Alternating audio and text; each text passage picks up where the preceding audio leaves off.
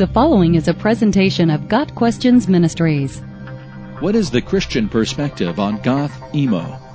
How should Christians view the goth or emo movement? A Christian's viewpoint on the gothic emo movement should be avoidance of the culture's dark attitudes while still loving those involved in it. Yes, there are definitely certain aspects of the gothic and emo subcultures that are incompatible with Christianity, but no more so than similar aspects of mainstream society. These particular communities identify themselves with artistic darkness, darker clothing, darker writing, darker music. In fact, both goth and emo originally and presently refer to specific music genres, with punk roots before they were considered personal styles.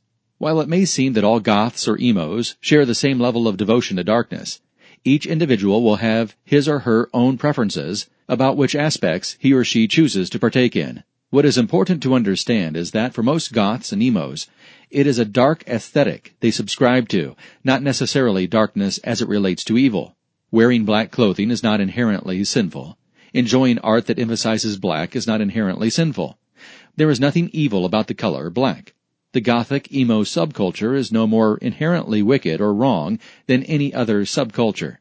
Condemnation of gothic and emo adherents is usually brought on by a knee-jerk reaction to their uncommon appearance, but that condemnation is a sin. As followers of Christ, we need to be beyond that.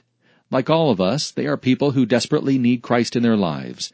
Every human being is on an equal level of sin as far as God is concerned, and being a part of the goth or emo subculture makes no difference in terms of eternal security. Can goths or emos come to faith in Christ and still involve themselves in a dark aesthetic? If they are glorifying Christ in what they do, yes. We cannot impose our own spiritual maturity, personal convictions, or style choices on another person, no matter how strange they may seem to us. Let the Christian goth or emo wrestle with his or her ideologies as God brings them out for scrutiny.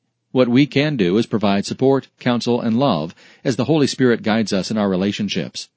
Conforming to the image of Christ does not mean you must stop wearing black and dress like every other upper-middle-class American or Western European.